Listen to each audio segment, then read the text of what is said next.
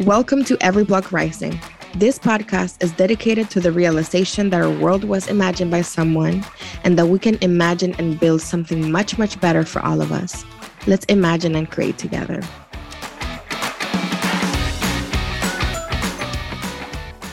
Hello, everyone, and welcome to Every Block Rising episode brought to you by Florida Rising, where we build independent political power that centers historically marginalized communities so everyday Floridians shape the future.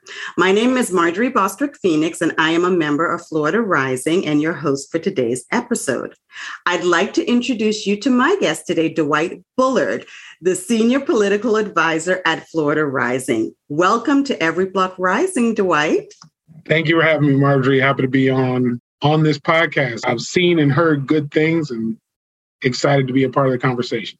Well, yeah, I'm excited to have you on too because we get to pick your brain on all things electoral issues, particularly as it pertains to our very important primary happening in August the 23rd here in Florida.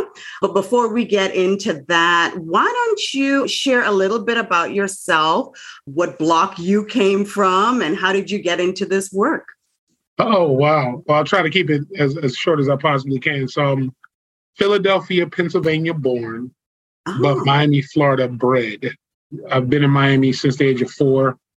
So I grew up here, went to all my formal education, was in Miami, product of Miami Dade County Public Schools. Been around in politics since the age of seven.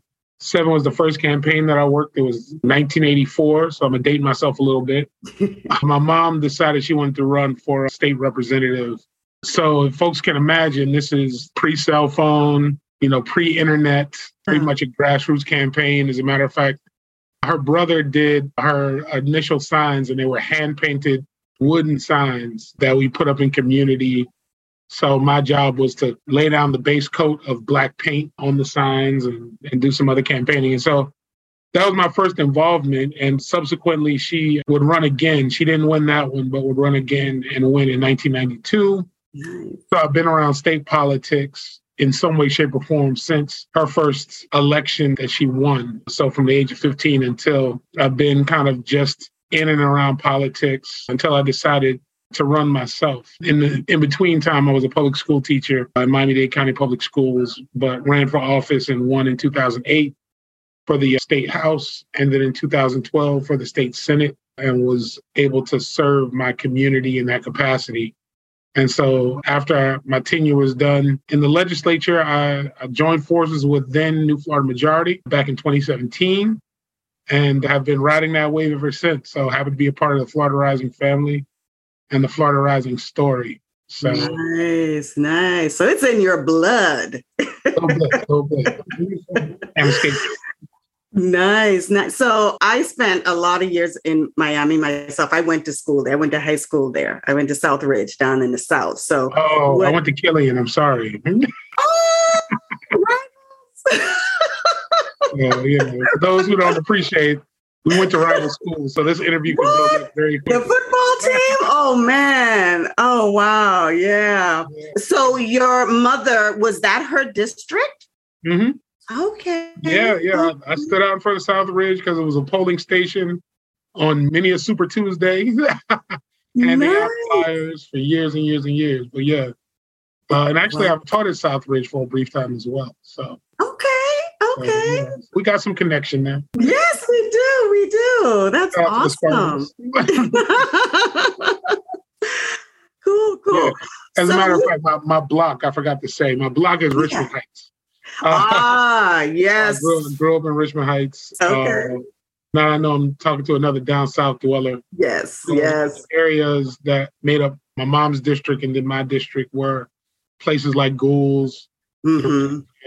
Perrine. Perrine, yeah, yeah. All those down south historical black communities. Most definitely. Where they need the representation they they need mm-hmm. the help down there. So most definitely. And I, I know a lot has changed since i've been down there last but that's awesome. That's awesome. So let's get into talking about voting and voting rights and you know all things voting. And i just want to start off with some basic questions because it is surprising how many people are not voting in the primaries, right? They really put more stock in the presidential elections and they don't realize how important these primaries are, you know, to really be there and represent and choose who they want to represent their communities. So, I mean, we're talking about, you know, mayors and judges and city councilmen and you know of course senators and and things like that. So i got a couple of quick fire questions i want to ask you around primaries. So do you have to vote for the candidates in your registered party? So in a primary florida is known as what's, what's called a closed primary state which means that there are partisan races that will be on the ballot if you are registered for the Democrat uh, or Democratic or Republican Party.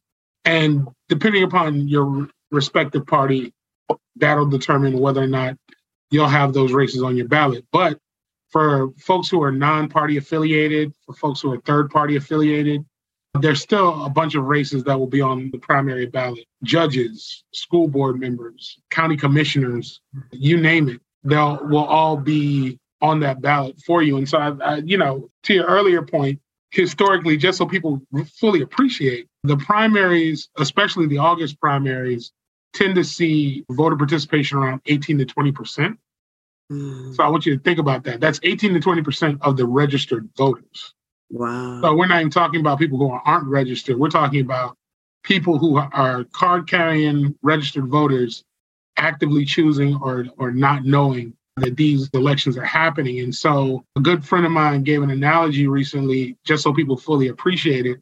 If you have 100 people in the room, that means that 18 of those people are making a decision about who your judges are, who your school board member is, who your county commissioner is. So I want you to think about that if you are one of those other 92 or 82 people that are in the room, right? That mm-hmm. either by ignorance, either by apathy, or either by lack of understanding or lack of knowledge and mm-hmm. sometimes it is a fear, right? That is what's keeping people from participating in these elections. But, you know, the work we're doing at Florida Rising hopefully will help change folks' hearts and minds and make them more comfortable with participating in yeah. the August primary. Yeah, yeah, yeah. And feel empowered to be able to go in and make those choices for themselves and for their communities. So I really feel a lot of it too is that people just don't have the information, right? They don't have the understanding. And so that's why I love what Florida Rising does. You know, you guys are always offering an opportunity for people to learn and understand, you know, what's at stake and what that what they could be doing in their communities. So here's my other question. How are you able to check if you are registered?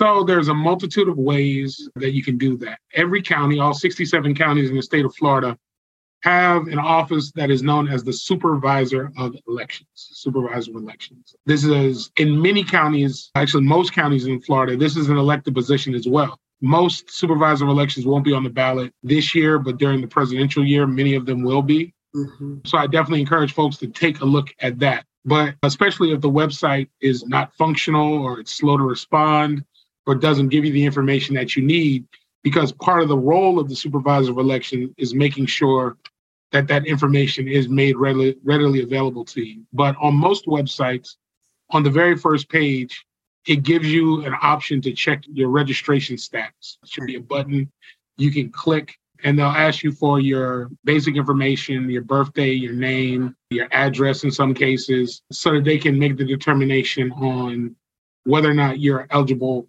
to vote or whether or not you're registered at all.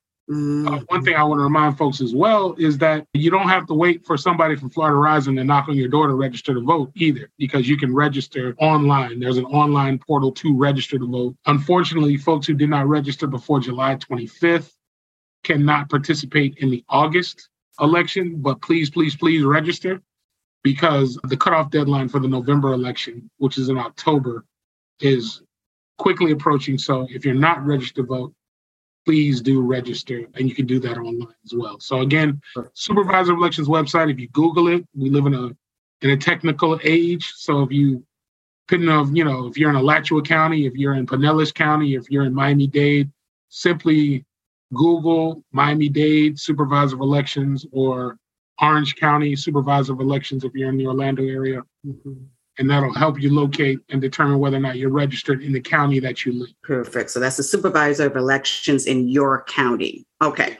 And you can register at any time, even though there's a cutoff date for whatever elections are coming up, but you, you can, can, you can register, register at any time. Anytime you want to. But I mean, at the end of the day, registering after the deadline means you got to wait another cycle to, to participate again. So right. no point, you know, mm-hmm. no time like the present is what I say, especially now that I think everyone has one of these, you know, little devices in their pocket or in their purse, and you can register to vote using your phone. Yes, yes. You know, Information at your fingertips.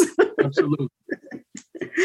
Okay, so with the primaries, is there early voting or do you have to vote on that day? In the state of Florida, we have three ways that folks can vote. You can vote by mail, and it's still not too late to request a vote by mail ballot if you need one.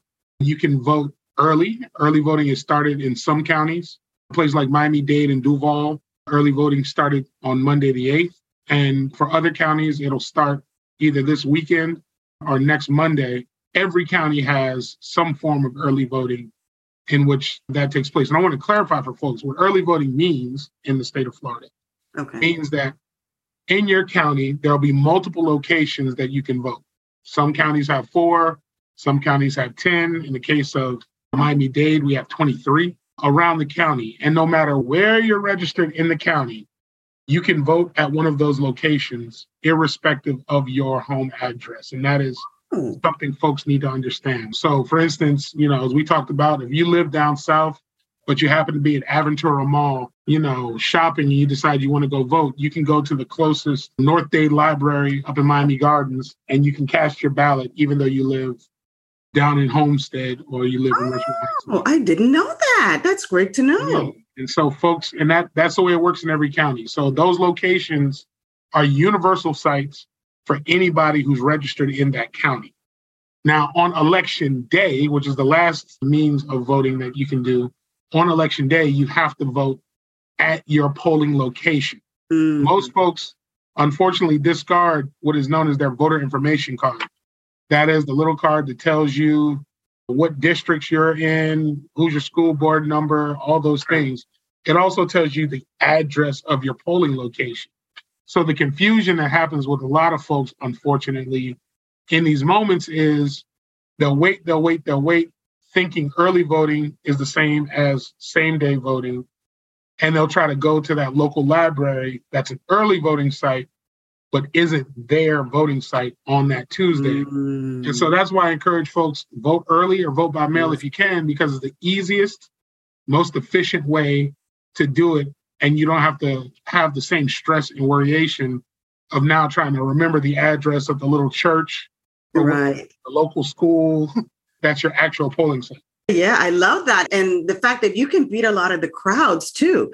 Because I know one of the things that people are really anxious about are these long lines on election day and you can avoid all of the crowds by voting early or mailing it in. So I, I voted on the first day of early voting here in Miami-Dade County, and it took me less than five minutes. There you go. All right. Well, listen, I'm going to go get mine done then now since I know that. So thank you for that information. So now you were talking about the registration cards, and I have one, but I always use my state issued ID. So is that the same for everyone? You can use your state issued ID or your voting card. Well, that's the thing. It's it's not an either or. Florida requires you to have, unfortunately, a valid picture ID, something that has your signature on it.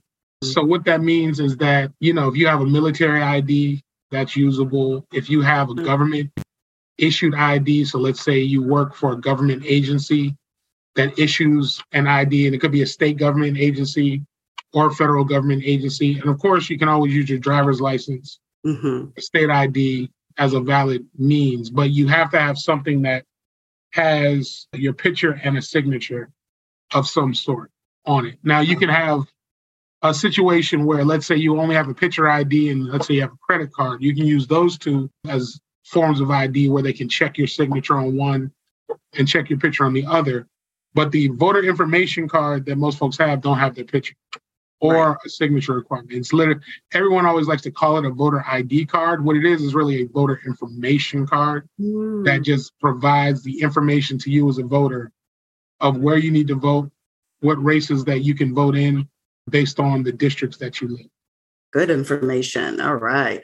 So I think one of the biggest things too with going to vote that can cause people some anxiety as well is when they look at the ballot. look at all of these candidates. And I think particularly when it comes to like our judges, maybe school board members, people don't have enough information.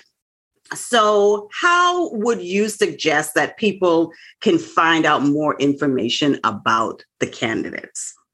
It's it's always funny. I always smirk a little bit because whenever I'm talking to folks about this, I always kind of lead with like, you know, asking a question like, "Do we know that Kim Kardashian and Kanye West are broken up?" And everyone will be like, "Yeah." We're like, "Okay, so how'd you get that information?" Like, you know, you found it out. It, you know, and that's the thing. We spend so much time like invested in people who have nothing to do with our everyday mm-hmm. lives, getting the information in the same way that you can get the information around these candidates. Right? These candidates have websites. They have social media pages. You can follow them on Twitter. Mm-hmm. You can mm-hmm. follow them on Instagram and Facebook. In many situations, you have spaces that will afford you forums where you can actually go and listen to them. In the age of Zoom, there are online forums that are being put on by different organizations. But what we're also seeing is, of course, people are like, ah, I don't want to look at those. I don't want to see those. I don't want to, you know, spend two hours listening to this person talk about X, Y, or Z. And this is part of a larger challenge around political education is that in some way, shape, or form, politics is going to be a part of your life, right? And what I would re- remind folks is that if you breathe, if you can walk on the ground, if you cannot walk on the ground, meaning that you are disabled, if you, depending upon who you choose to love, depending upon where you want to buy groceries or eat groceries, mm-hmm. restaurants you want to eat in, all of these things have some level of politics attached to them, right? Like mm-hmm. if there were no government safety standards on food, how would society function? You know, if you flush the toilet and there was no place for that to go, how would, but all these are governmental decisions that get made on how we dispose of waste, how our air and water is treated or not treated, how many trees exist in certain neighborhoods, which neighborhoods get sidewalks. That's right. All of these are political decisions. And so I'll get off my soapbox, but I just want to remind folks that you can't be afraid of somebody who's spending your money. You know what I mean? Like that's that's the bottom line. Like mm-hmm. you all, every candy bar you buy, every Coke that you buy from the store, those taxes that you pay go somewhere. When you purchase a home, the property tax goes somewhere, right? And so these are folks who are then being tasked with spending the very money that you're giving them. Mm-hmm. And I just mm-hmm. don't know of anybody that I know. Like you know, I have a niece and nephew. When I give them $5, I still want to know where they're spending my $5, right?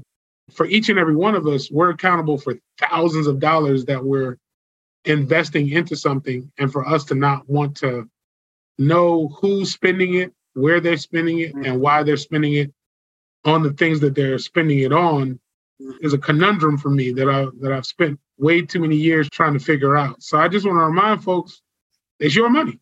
Yeah. So the the time you go into that polling place is trying to find the right person to spend your money. mm-hmm, that's right. And you know, and I, I look at it this way too, you know, think about what it is that you really care about when it comes to your community, you know, and then you look at those candidates. So, like for me, I get that sample ballot.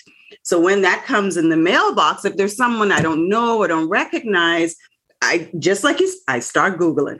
I start Googling and looking them up and seeing where do they stand on certain issues and, you know, go into their social media. And that's how you can just feel good about the choices that you're about to make when you go into the voting polls. And I would add just a historical reminder it's still interesting to me that more people were voting percentage wise when we didn't have Google, when we didn't have computers, when we didn't have access to these means of information, you still have people voting at a higher percentage than we do now when we have all the information again right at our fingertips. Like if you've got that simple ballot, like you mentioned, it takes all of 30 seconds for you to put a name in Google and find out who they are, what they're about, what their job history was, where they worked before. And those kinds of things matter, right? That's like, right. you know, if you're going to if you're going to pick a judge, maybe you don't want to pick a judge who's a prosecutor. Maybe you want to pick a judge who was a public defender. Mm-hmm. You know, maybe you want to pick a judge who worked in academia. That's right. These are the kinds of things that you want to think about because you're entrusting this person with your life potentially, but more importantly, the lives of those in your community. Most definitely. Yeah, we want to do the homework on that kind of stuff. Take the time to do it. So, before we wrap up, I do want to talk a little bit about voter suppression all over the country. they are really been targeting communities of color.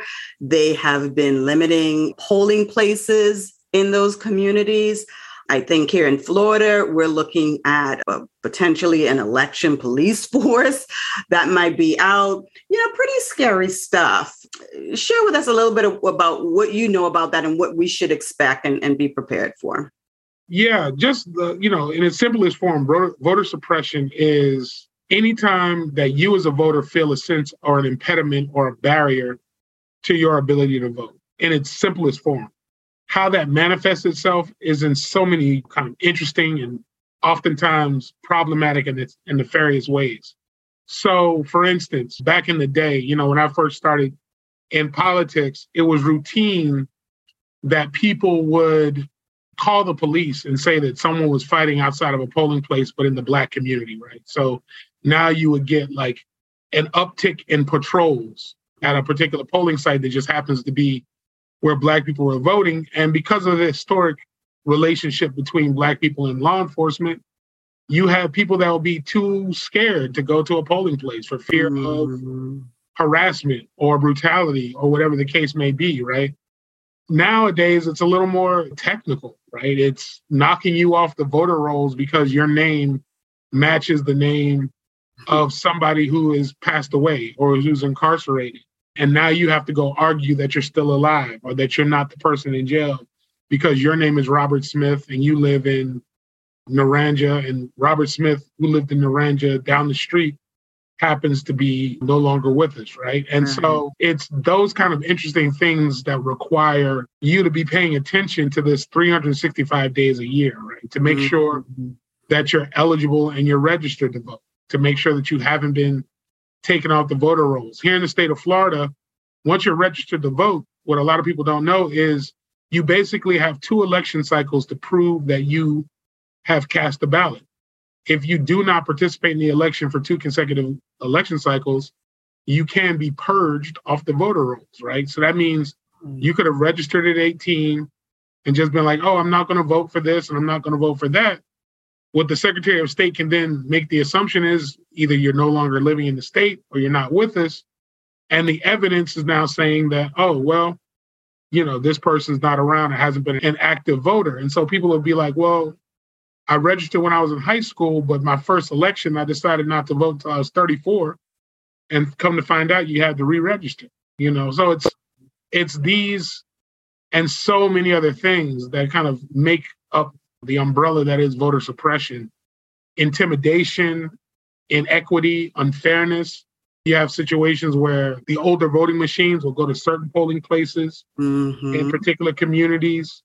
Those machines might break down, they might overheat. You have a situation where polling places are understaffed in certain communities intentionally. All these are forms of voter suppression. So, what I would say to folks out there if you're not doing anything on Tuesday, August 23rd, maybe you want to sign up to be a poll worker.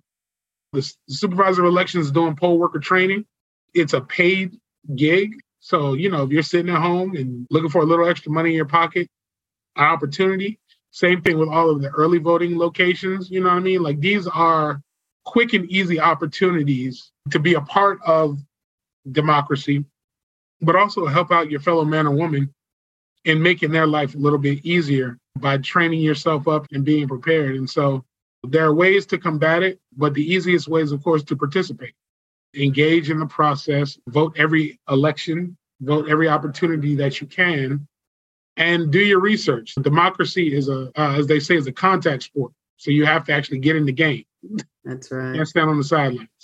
That's right. No, not not these days. I don't think there's anyone that won't agree and say there's a lot at stake right now. This is just too important for us to be sitting on the sidelines and not participating. And what you just said about missing those two election cycles, I had no idea. Now, I'm a person, I vote every year. So, but that's some good information for people to know and to understand. You want to stay active and you want to stay engaged and you want to stay involved. And even if you move, you want to make sure and as soon as you get your driver's license changed you can have them register you in that new area that you're going to be living in so you don't miss out on that. Bring up an excellent point there. I just want to remind folks when you get a driver's license now or when you're renewing your driver's license they're going to ask you the question on whether or not you want to update your voter registration. Just say yes that's right. Just say it's, it's, it's, the easiest yes you can you can get. It is. They like, mail it to you. that's it. They'll be like, I'm changing your address. The same way folks want to lie about their weight and their and their height on their, that's their right. license. They'll that's say, right. hey, you want to remain registered? Do you want to uh, send a new voter information card to your new address? All you have to do is say yes. I love it. Listen, Dwight, I, I consider myself civically engaged and informed, but I learned a lot during this conversation today. So this has been great. And I know the listeners also picked up a lot of great information. So I feel very prepared for August and November. My final question to you is, and this is a little fun one we like to ask our guests at the end of the show. So if you could have a banner or a sign or a billboard by your city's major highway, so let's say 95, right? And everyone could see it every day while they go to work, what would it say? I would probably say my favorite quote, and it's from Frederick Douglass, and it is Power concedes nothing without demand. It never has, and it never will. We, as the people, we as the citizens, have to make the demand if we ever want our, our true power. So speak up for yourselves, participate, engage, and stay informed. Awesome. Awesome. Thank you for joining us today, Dwight. And thank you all for joining us on Every Block Rising. See you again soon. Bye bye. Thank you so much for tuning into this episode. We appreciate you. If you haven't done so already, be sure to subscribe and leave a review wherever you listen to your podcast. If you like the show and would like to support us, make sure to go to floridarising.org and become a member. Until next time.